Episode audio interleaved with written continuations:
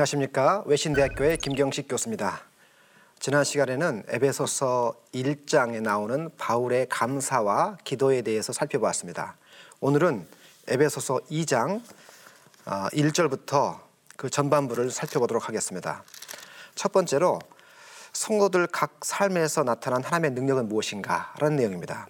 두 번째, 예수 믿기 전에 나의 상태는 어떠했는가를 어, 살펴보겠습니다. 세 번째로, 구원에 나타난 하나님의 능력이 우리 성도들에게 어떤 결과를 가져왔는가, 어떤 혜택을 가져왔는가를 살펴보도록 하겠습니다. 에베소서 2장을 먼저 크게 한번 그림을 그려보겠습니다. 에베소서는 2장 1절부터 10절까지 한 단락이 되고요. 그 다음에 11절부터 22절까지가 또 하나의 단락인데 1절부터 10절까지는 개인의 구원에 관한 이야기를 다룹니다. 하나님께서 한 개인에 대해서 어떤 일을 행하셨는가에 대한 이야기를 다룬다면 11절부터 22절은 하나님께서 교회 공동체에 어떤 일을 행하셨는가. 이 2장은 크게 보면 대조의 방식을 사용합니다. 그때는 지금은 전에는 이제는 이런 방식을 사용하는데요. 2장 2절 보면 그때라고 이야기하고 11절에 보면 그때란 말 사용하고 12절도 그때란 말 사용합니다. 그리고 2장 14절 보면은 이제는 이란 말 사용합니다. 그래서 이방 기독교인들이 과거 예수 믿기 전 그리고 예수 믿은 후의 상태를 대조하면서 설명을 하고 있습니다. 먼저 오늘은 1절부터 10절까지 말씀을 살펴보겠습니다. 제목을 붙인다면 죽음에서 생명으로, 죽음에서 새 생명으로 이렇게 제목을 붙여볼 수 있는데 주로 이 하나님의 구원의 능력이 한 개인에게 어떻게 나타나는가 개인적 측면을 설명하는 내용입니다. 1절부터 10절까지 내용을 다시 두 부분, 으로 나누면 1절부터 3절까지가 회심 이전의 상태 그리고 4절 이하가 회심 이후의 상태를 나타내는 말입니다. 먼저 1절에 보면 그는 허물과 죄로 죽었던 너희를 살리셨도다 라고 이야기합니다. 이 1절은 저희가 오늘 다룰 전체 단락의 주제입니다. 이 회심 이전의 상태를 한마디 요약한 말이 1절입니다. 허물과 죄로 죽었던 너희란 말을 사용합니다. 여기 죽었다라는 말을 좀 주목해 볼 필요가 있습니다.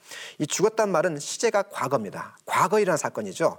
그러니까 앞으로 벌어질 사건이 아닙니다. 최후 심판대 앞에 가서 벌어질 사건이 아니고 이미 벌어진 사건을 설명하면서 예수님 받게 된 사람들은 이미 죽은 사람들이었다라고 설명을 합니다. 뭘로 죽었는가? 허물과 죄로 죽었다 라고 얘기합니다. 허물과 죄로 죽었다. 이걸 조금 더 문자적으로 번역하면 허물들과 죄들로 죽었던 너희라고도 어, 번역을 할 수 있습니다. 이 허물이란 말은 발을 헛뒷다 뜻입니다. 발을 헛뒷다. 쭉 걸어가다가 다리가 미끄러지는 상태를 가리킨 겁니다. 갈라디아서 6장 1절 같은 데 보면은 범죄라는 단어가 나오는데 같은 단어입니다. 그 다음에 죄들이란 단어는 죄란 단어는 화살을 쐈을 때 그 화살이 관역을 빗나가는 상태를 말한 겁니다. 이 두 단어는 두 개의 상태를 말하는 게 아닙니다. 사실 하나 이야기를 두 개로 알고 있는 것이죠. 그래서 다시 말해서 죄와 허물이라는 것은 하나의 상태를 말하는 겁니다. 하나님의 말씀을 어긴 상태였다. 그렇게 표현할 수가 있겠습니다. 이제 2절부터 3절에 회심하기 이전에 이방 기독교의 상태를 설명합니다. 여기 보면 크게 세 가지로 설명을 하고 있습니다. 첫 번째가 환경, 두 번째가 마음의 성향, 세 번째가 배우 세력으로 설명을 하는데 첫 번째로 예수 믿기 전에 이방 기독교인들은 어떤 환경에 처해 있었는가? 이 세상 풍조를 따라 살았습니다. 2절에. 그 다음에 두 번째로 마음의 성향을 3절에서 설명합니다. 우리 육체 욕심을 따라 지내며 육체와 마음에 원하는 것을 하였다라고 얘기합니다. 마지막 이런 회심 이전의 상태에 배후 세력이 뭐였는가? 그게 바로 이절에 나오죠. 공중의 권세 잡은 자를 따랐다라고 얘기합니다. 이 공중의 권세 잡은 자는 바로 뒤에 나오는 불순종의 아들들 가운데서 역사는 영. 다른 말로 에베소 4장 27절에 나오는 마귀입니다. 3절에 전에는 우리도 다 그 가운데서 우리 육체 욕심을 따라 지내며 육체와 마음에 원하는 것을 하여 다른 이들과 같이 본질상 진노의 아들이었더니 이 3절은 죄된 행동의 원인이 다름 아닌 우리 마음의 성향이라고 설명합니다. 허망한 행동은 허망한 생각과 마음에서 출발합니다. 죄는 행동에서 나오는 것이 아니라 생각에서 시작합니다.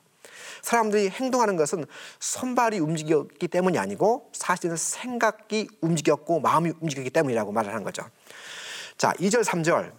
여기 보면 주목할 게 뭐냐면 회심 이전의 삶의 삶은 우리가 세상의 운명과 죄된 문화에 수동적으로 끌려가던 사람들이 아니라는 라고 설명합니다. 대신에 우리가 죄를 능동적으로 선택하고 서, 죄를 따라갔다라고 설명하죠. 2절을 다시 한번 보겠습니다. 2절 3절을 그때 너희는 그 가운데 행하여 너희는 행하여 그러죠. 그다음에 권세 잡은 자를 따랐으니 3절에 전에 우리도 다 그들 가운데서 우리 육체 욕심을 따라 지내며 여기 보면 다 주어가 우리들입니다. 우리는 환경의 희생자가 아닙니다. 환경이 불우했기 때문에 어쩔 수 없이 수동적으로 죄에 끌려간 것이 아니라 우리가 적극적으로 죄를 선택하고 죄를 지었다고 말합니다. 다시 말하면 죄는 우리들의 책임이었습니다. 여기 3절에 주목해 볼 말이 있습니다. 우리도 우리도 다 그 가운데 행했단 말인데요.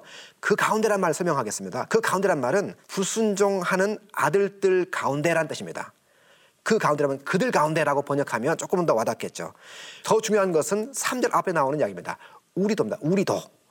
전에는 우리도 다 그 가운데서란 말을 합니다. 이 우리도란 말에는 바울이 자기, 자기 자신을 우리에 포함시키고 있습니다. 바울도 예외가 아니었다고 이야기합니다. 바울도 그 거룩했던 바울도 사실은 과거에 세상 풍조를 따라 사탄의 영향을 받아가며 살았다고 이야기를 하는 거죠. 3절 본질상 진노의 자녀였더니 이 진노의 자녀란 말은 어, 이게 이제 히브리식 표현인데요. 진노를 받아 마땅한 사람이란 뜻입니다. 진노로 특징 지어지는 사람이란 그런 뜻이 되겠습니다. 어, 여기 그 본질상 진노의 자녀였다라는 말을 주목해 볼 필요가 있습니다. 이 본질상이란 말이 태어날 때부터라는 뜻입니다. From birth라는 뜻입니다. 사람은 태어날 때부터 하나님의 진노의 대상이었고 하나님의 진노를 받아야 마땅한 사람이었다라고 바울이 선언한 겁니다. 그리고 이 대상에 바울도 예외가 아니었다고 얘기합니다. 전에는 우리도 다 그 가운데 행했다 라고 말하기 때문입니다. 방금 읽었던 2장 1절부터 3절에 있는 내용은 로마서에서도 똑같이 설명이 됩니다. 유대인이나 헬라이나 다 죄 아래 있다라고 설명을 합니다. 예외 없이 모든 사람이 하나님의 진노와 심판의 대상이었습니다. 이건 굉장히 중요한 이야기입니다. 우리의 상태는 우리가 상상하는 것 이상으로 심각한 상태였습니다. 가끔 치과에 가보면 이런 얘기를 합니다. 나는 멀쩡해 보이는데 그 치아를 보면서 충치가 생겼기 때문에 이 치아를 뽑아낸다고 이야기할 때가 있습니다. 눈으로 볼 때는 멀쩡해 보이지만 들여다보면 심각한 상태가 있을 때가 있습니다. 바울이 그렇게 진단하는 겁니다. 우리들은 멀쩡한 사람들이 아니라 심각할 정도로 죽은 가운데 있는 상태, 상황이었다고 말합니다. 모든 사람이 죄인이다. 이게 지금 바울이 1절부터 3절에서 말하는 내용이죠. 모든 사람이 죄인이라는 근거가 어디 있습니까? 세상에 장례식이 있다는 것을 통해서 확인해 볼 수가 있습니다. 전에 제가 어떤 그 노화를 연구하는 학자들 만난 적, 만날, 만난 적이 있는데 그때 이런 표현을 썼습니다. 노화는 세포가 노화돼서 온다라는 설도 있다고 하더라고요. 또는 사람들이 쓸 평생 쓸 에너지가 있는데 그 에너지를 다 소모하면 죽는다라는 에너지 소모설도 있다고 하더라고요. 그러나 성경은 사망은 죄 때문이다 이렇게 선언합니다. 그러므로 모든 사람이 죽는다라는 말은 모든 사람이 다 죄인이라는 이야기죠. 또한 세상에 법이 있다는 것도 세상 사람들이 죄인이라는 그런 어, 근거입니다. 만약에 세상에 사람들이 선하다면 법이 필요 없죠. 법이 없다면 사람들은 그런데 약육강식의 상태에 빠집니다. 따라서 법이 있다는 것은 사람들이 본성적으로 악하다는 반증이기도 합니다.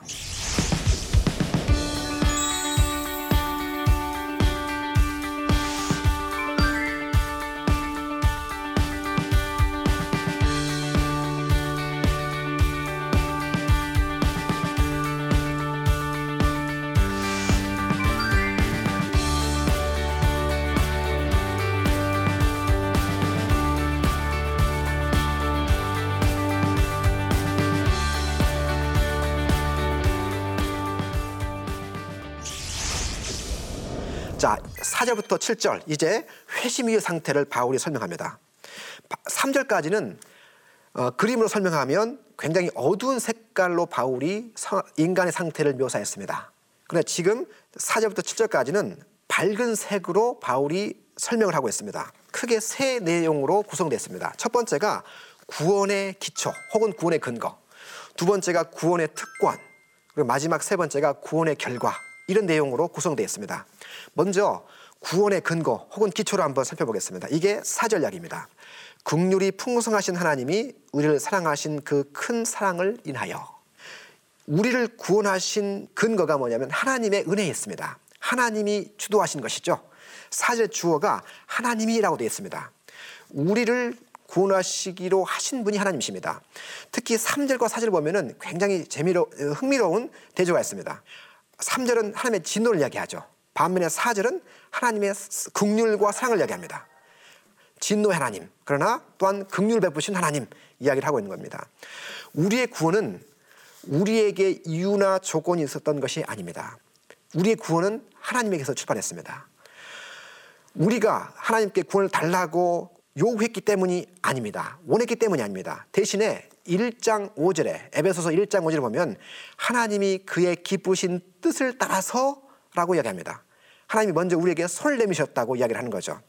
하나님은 이 구원의 은혜성을 설명하기 위해서 4절 극률이 풍성하신 하나님이 우리를 사랑하신 그 큰 사랑을 인하여 4절에 국률이 풍성하신 끝에 그 큰 사랑을 인하여 라고 이야기합니다. 하나님이 우리에게 주신 은혜의 구원의 은혜성을 이보다 더 잘 설명하는 말이 없습니다. 여러분 인간의 사랑은 어떤 사랑입니까? 사랑할 만한 매력이 있기 때문에 합니다. 따라서 사랑할 만한 매력이 있는 대상을 사랑하는 것은 정상이죠. 그런데 우리는 하나님 보시기에 매력이 있는 대상이 아니었습니다. 또한 귀여운 대상도 아니었죠. 도리어 하나님께 등을 돌리던 원수였습니다. 따라서 하나님의 사랑은 불쌍히 여김이라고 하고 설명할 수 있는 것이죠. 여러분 집에 강도가 들어왔다고 한번 가정을 해보십시오. 이런 일이 없기를 바랍니다만 강도가 들어와서 여러분 집에 가족 한 사람을 살해했습니다. 신고를 받았던 경찰이 이 사람을 잡기 위해서 싸우다가 강도가 피를 엄청 흘렸습니다. 헌혈하지 않으면 죽는 상태인데 이 사람의 피가 아래치마니어스형입니다. 여러분도 아래치마니어스형입니다. 자 그렇다면 여러분은 그 원수를 강도를 살리기 위해서 피를 주시겠습니까? 우리는 줄 수 없습니다. 왜냐하면 그 사람은 내 가족을 죽인 원수기 때문에 그렇습니다. 그러나 하나님은 원수였던 우리를 향하여서 그 큰 사랑을 극률이 풍사신 하나님이 그 큰 사랑을 우리에게 보여주셨다고 이야기합니다. 두 번째로 바울은 구원의 특권을 5절부터 6절에서 설명합니다. 여기에서 바울은 함께라는 단어, 단어를 사용해 가지고 구원의 특권을 설명하고 있습니다. 5절에 그리스도와 함께 살리셨고 6절 그리스도와 함께 일으키셨고 그리스도 예수 안에서 함께 하늘에 앉히시니라고 이야기합니다. 하나님께서 예수님을 위해서 행하셨던 그 모든 일은 성도들에게도 일어났다고 말하는 것이죠. 예수님께서 죽음에서 부활했던 것처럼 성도들도 죽음에서 부활했고 예수님께서 승천하셔서 하나님 우편에 앉으신 것처럼 성도들도 어떤 면에서 예수님과 함께 하늘에 올라가서 하늘 위에 앉았다고 이야기합니다. 이 모든 일이 왜 일어났는가? 예수 믿는 사람들이 그리스도와 연합했기 때문입니다. 여기 6절을 좀 살펴보겠습니다. 또 함께 일으키사 그리스도 예수 안에서 함께 하늘에 앉히시니 이 이야기는 에베소서 1장 20절에 나온 이야기를 발전시킨 겁니다. 그의 능력이 그리스도 안에서 역사하사 죽은 자들 가운데서 다시 살리시고 하늘에서 자기 우편에 앉히사 1장 20절은 예수님의 부활과 승천을 이야기하는 이야기인데 이 부활과 승천 혜택을 성도들도 받은 것입니다. 그런데 예수님만 부활하고 승천한 게 아니고 성도들도 영적인 의미에서 예수님과 함께 부활해서 예수님과 함께 하늘에 안침을 받은 겁니다. 그러나 예수님과 성도는 분명히 다르죠. 그래서 바울은 성도들이 하늘에 앉았다고 이야기할 때 예수, 예수님께서 어떤 하나님 우편에 앉았다 는 이야기는 생략합니다. 6절에 또 함께 일으키사 예수 그리스도 안에서 함께 하늘에 앉았다라고 예수님이 하나님 우편에 앉으신 것과 우리가 하나님 하늘에 앉은 것들을 구별합니다. 성도들은 이미 예수님의 부활에만 동참한 것이 아닙니다. 예수님이 하늘에 오르시고 하늘 우편에 앉으셨던 하나님 우편에 앉으셨던 그 사건은 예수님께서 악한 영적 세력들을 패배시킨 사건이라고 아까 어, 지난 시간에 말씀드렸습니다. 그런데 이 일이 이제 성도들에게도 일어난 것입니다. 1장 20절에 예수님의 부활과 승천 이후에 악한 영들에 대한 승리를 1장 20절에서 언급했습니다. 모든 통치와 권세와 능력과 주관과 이 모든 것들을 예수님의 발 앞에 복조시켰다라고 말씀하는데 이제 예수 믿는 사람들을 함께 하늘에 앉히심으로 예수님에게 일어났던 일들을 성도에게 다시 한번 일으켜 주신 것이죠. 이 말은 성도들이 더 이상 이제 악한 영적 세력들을 두려워할 필요가 없다는 이야기이기도 합니다. 에베소 성도들은 악한 영의 지배를 받던 도시의 사람들이었습니다. 따라서 악한 영들을 두려워할 수 있었습니다. 그런데 바울은 뭐라고 하냐면 예수님께서 악한 영들을 패배시키셨고 성도들을 그 승리에 동참시키셨기 때문에 이제 그리스도인의 삶, 삶은 더 이상 사탄과 악한 영들에게 지배받는 것이 아니라 하나님께서 성도의 삶을 통치하고 다스신다라고 말씀하는 거죠. 내용을 조금 더 살펴보겠습니다. 성도들은 과거에 2장 2절에 의하면 그때는 공중권세 잡은 자들을 따라갔었습니다. 다른 말로 공중권세 잡은 사탄의 통치 아래 있었습니다. 그러나 이제는 더 이상 그 밑에 있지 않습니다. 또한 그뿐만 아니라 하나님의 능력이 성도들에게 공급되고 있습니다. 1장 19절 보면요. 그의 힘의 능력으로 역사하심을 따라 믿는 우리에게 베푸신 능력의 지극히 크심이 어떠한 것을 너희로 알게 하기를 구하노라. 바울의 기도인데 바울은 뭐라고 이야기하냐면 예수님을 일으켰던 그 힘이 성도의 삶 속에 역사하고 있다. 라고 이야기합니다. 예수님을 부활시켰던 그 힘이 성도들에게 공급되므로 악한 영들을 두려울 필요가 없다라고 이야기하는 거죠. 6장 10절도 끝으로 너희가 주 안에서와 그의 힘의 능력으로 강건해지고 라고 이야기하면서 하나님의 능력으로 성도가 강건해진다고 이야기합니다. 그 말은 하나님의 능력이 지금 성도들 삶에 공급되므로 악한 영적 세력들을 두려울 필요가 없다라고 말하는 내용입니다. 이제 하나님께서 예수님의 부활과 승기에 참여하게 하신 그 목적이 소개되고 있습니다. 7절 이는 그리스도 예수 안에서 우리에게 자비하심으로써 그 은혜의 지극히 풍성함을 오는 여러 세대에 나타내려 하심이라. 예수님께서 부활하셨고 또 승천하신 하나님 우편에 앉아 계셨던 그 상태에 우리가 참여하게 하신 목적이 나오는데 그것은 하나님의 은혜를 어, 여러 세대에 나타내게 하기 위해서입니다. 근데 주목할 것은 단순히 하나님의 은혜가 아니고 하나님의 은혜의 지극히 풍성함입니다. 이 은혜라는 표현은 당시 에베소 성도들에게 굉장히 의미 있는 이야기였습니다. 왜냐하면 은혜라는 이야기는 로마 황제들과 관련되어 사용되는 단어이기 때문입니다. 로마 황제들이 사람들에게 은혜를 베풀었습니다. 그런데 바울은 뭐라고 하냐면 로마 황제가 아니고 바로 하나님께서 진정한 은혜를 주시는 분이다. 이렇게 말하는 것이죠. 진정한 혜택을, 영원한 혜택을 주시는 분은 하나님이다. 라고 얘기합니다. 8절부터 10절에 바울 복음의 핵심이 나오고 있습니다. 유명한 구절이죠. 너희는 그 은혜로 인하여 믿음으로 말미암아 구원을 받았다 라고 시작해서 행위에서 난 것이 아니니 누구든지 자랑하지 못함이라 라고 하는 바울 복음의 심장이라고 표현되는 단락입니다. 바울은 지금까지 구원을 구출됨, 자유함이라고 설명했습니다. 2장 1절부터 3절이 그 내용인데요. 예를 들면 1절에서 구원은 뭐냐? 영적 죽음으로부터 해방이다라고 설명했습니다. 영적 죽음으로부터의 자유다. 허물과 죄로 죽었던 너희라고 있지 않습니까? 두 번째 2절에 보면 영적 노예 상태로부터 자유라고 이야기합니다. 공중의 권세 잡은 자를 따랐다고 하지 따랐다고 하면서 그가 우리의 통치했지만 이제 받겠다고 얘기하죠. 그리고 마지막으로 우리가 본질상 진노의 자녀라고 설명하면서 하나님의 진노로부터 자렵게 됐다고 설명합니다. 그런데 이제 8절부터 10절에 보면 이 구원을 새 창조라는 개념으로 소개합니다. 우리는 그의 만드신 바라 그리스도 안에서 선한 일을 위하여 지으심을 받은 자니 우리는 그의 만드신 바라 지으심을 받은 자니 이 창조의 개념으로 우리의 구원을 설명합니다. 신약성에 보면은 성도들의 구원을 설명하는 다양한 그림이 있습니다. 그런데 하나같이 다 새롭다는 단어를 사용하죠. 새 언약, 새 성전, 새 이스라엘, 새 예루살렘, 새 출애굽, 또 새 창조 이런 말을 사용합니다. 바울은 여기서 새 창조라는 단어를 사용하는데 고린도후서 5장 17절도 같은 개념을 사용합니다. 그런즉 누구든지 그리스도 안에 있으면 새로운 피조물이라 이전 것은 지나갔으니 보라 새 것이 되었도다. 예수 안에 있는 사람들은 새로운 피조물이 된 겁니다. 제가 알고 있는 어떤 분이 계십니다.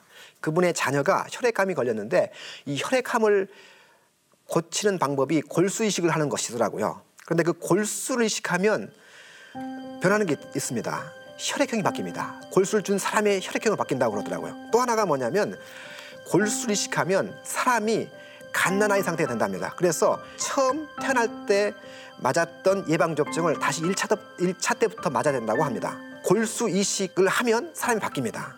그런데 우리는 예수님의 피를 통해서 새로운 피조물 되었습니다. 그러므로 우리는 골수 이식 받은 사람 그 이상의 새로운 피조물이 됐다고 볼 수가 있는 것이죠.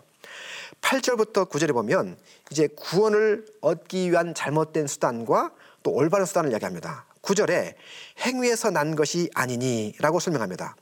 우리 인간의 노력과 행위 혹은 선행과 공헌이 우리 구원에 개입할 여지가 없다고 이야기합니다. 주목할 것은 우리가 율법 행위로 구원받지 못한다고 이야기하는데 에베소서는 율법의 행위라고 부르지 않고 행위라고만 설명합니다. 왜 그러냐면 에베소서를 받는 수신자들이 이방인들입니다. 율법이 없는 이방인들이었기 때문에 바울은 이들이 알아들 수 있는 차원에서 행위라고 설명을 한 겁니다. 8절에 보면 구원의 올바른 수단을 설명합니다. 여기 은혜에 의하여 믿음으로 말미암아라고 소개합니다. 이 은혜라는 것은 하나님 편에서 이야기입니다. 하나님께서 우리의 은혜를 주신 것이죠. 반면에 믿음이라는 이야기는 인간의 편 이야기입니다. 우리가 믿음으로 그 구원을 받으는 겁니다. 여러분 우리가 구원받는 것은 인간의 선행이나 업적이 아니고 믿음이고 은혜입니다. 저에게 그 치매 에 걸리신 큰 고모님이 계십니다. 제가 찾아갔더니 저를 알아보지 못하셨습니다. 그래서 제가 마지막에 나오면서 기도해주고 나오고 싶었습니다. 그래서 손을 잡고 기도하는데 그분이 저를 보더니 이렇게 말합니다. 예수 믿으십니까? 나도 예수 믿는 사람입니다. 라고 했습니다. 제가 그말 듣고 너무 감사했습니다. 이분이 치매는 걸리셨지만 본인이 예수 믿고 계시다는 사실은 잊지 않고 있었던 겁니다. 자, 그런데 우리 주위 보면 예수 믿었던 분들이 치매에 걸려서 예수 믿는 것도 잊어버리는 분이 계십니다. 그분들은 구원을 얻을 수 있을까요? 없을까요? 오늘 본문이 답을 줍니다. 우리의 구원은 기억력이 아니라 믿음입니다. 행위가 아니고 믿음입니다.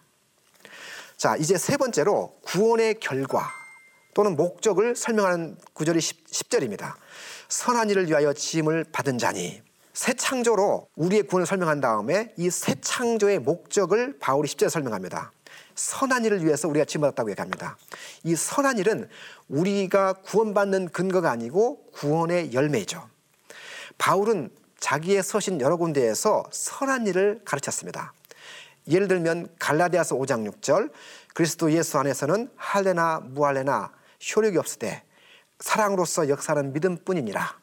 사랑으로서 역사는 믿음. 다른 말로 하면 진짜 믿음은 사랑으로 표현된다. 이렇게 말하고 있는 것이죠. 이 에베소서에서는 지금 선한 일이라고 해가지고 굉장히 포괄적이고 일반적인 이야기를 합니다만 이 선한 일이 어떤 의미인지는 나중에 에베소서 4장 17절 이하에서 자세하게 설명합니다. 선한 일은 성도들이 맺어야 할 열매입니다.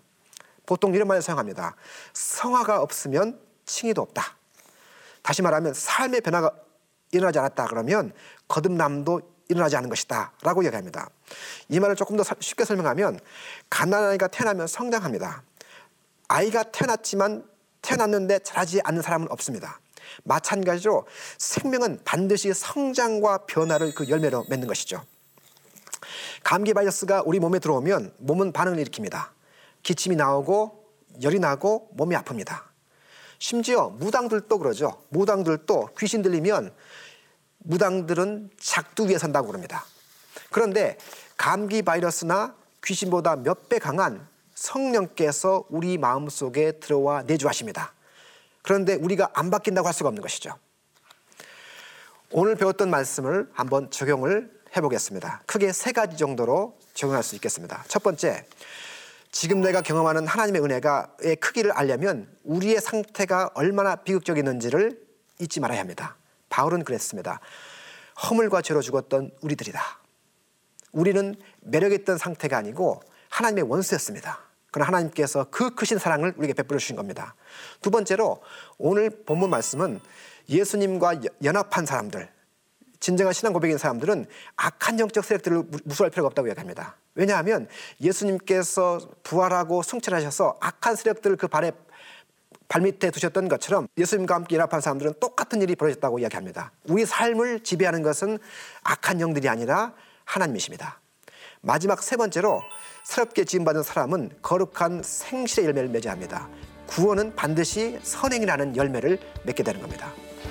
오늘 저는 여러분과 함께 에베소서 2장 말씀을 통해서 죽음 가운데 있던 우리들에게 새 생명 주셨던 하나님의 능력을 살펴보았습니다. 다음은 이 하나님의 능력이 어떻게 교회 공동체에 드러났는지를 살펴보도록 하겠습니다. 다음 시간에 뵙겠습니다. 감사합니다.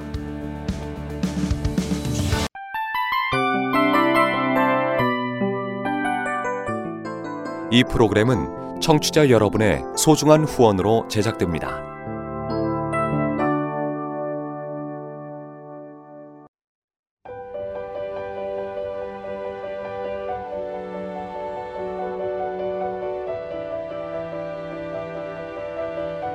세상에는 수많은 교회들이 있지만 더 깊이 있는 말씀 강해를 찾기 위해 크기로만 교회를 선정하지 않습니다.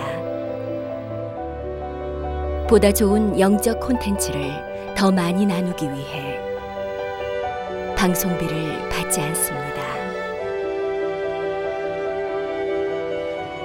1년 365일 복음만 전하고 싶어서 우리는 광고를 하지 않습니다. 온누리의 복음을 땅끝까지 CGN TV와 함께 땅끝 선교사가 되주세요.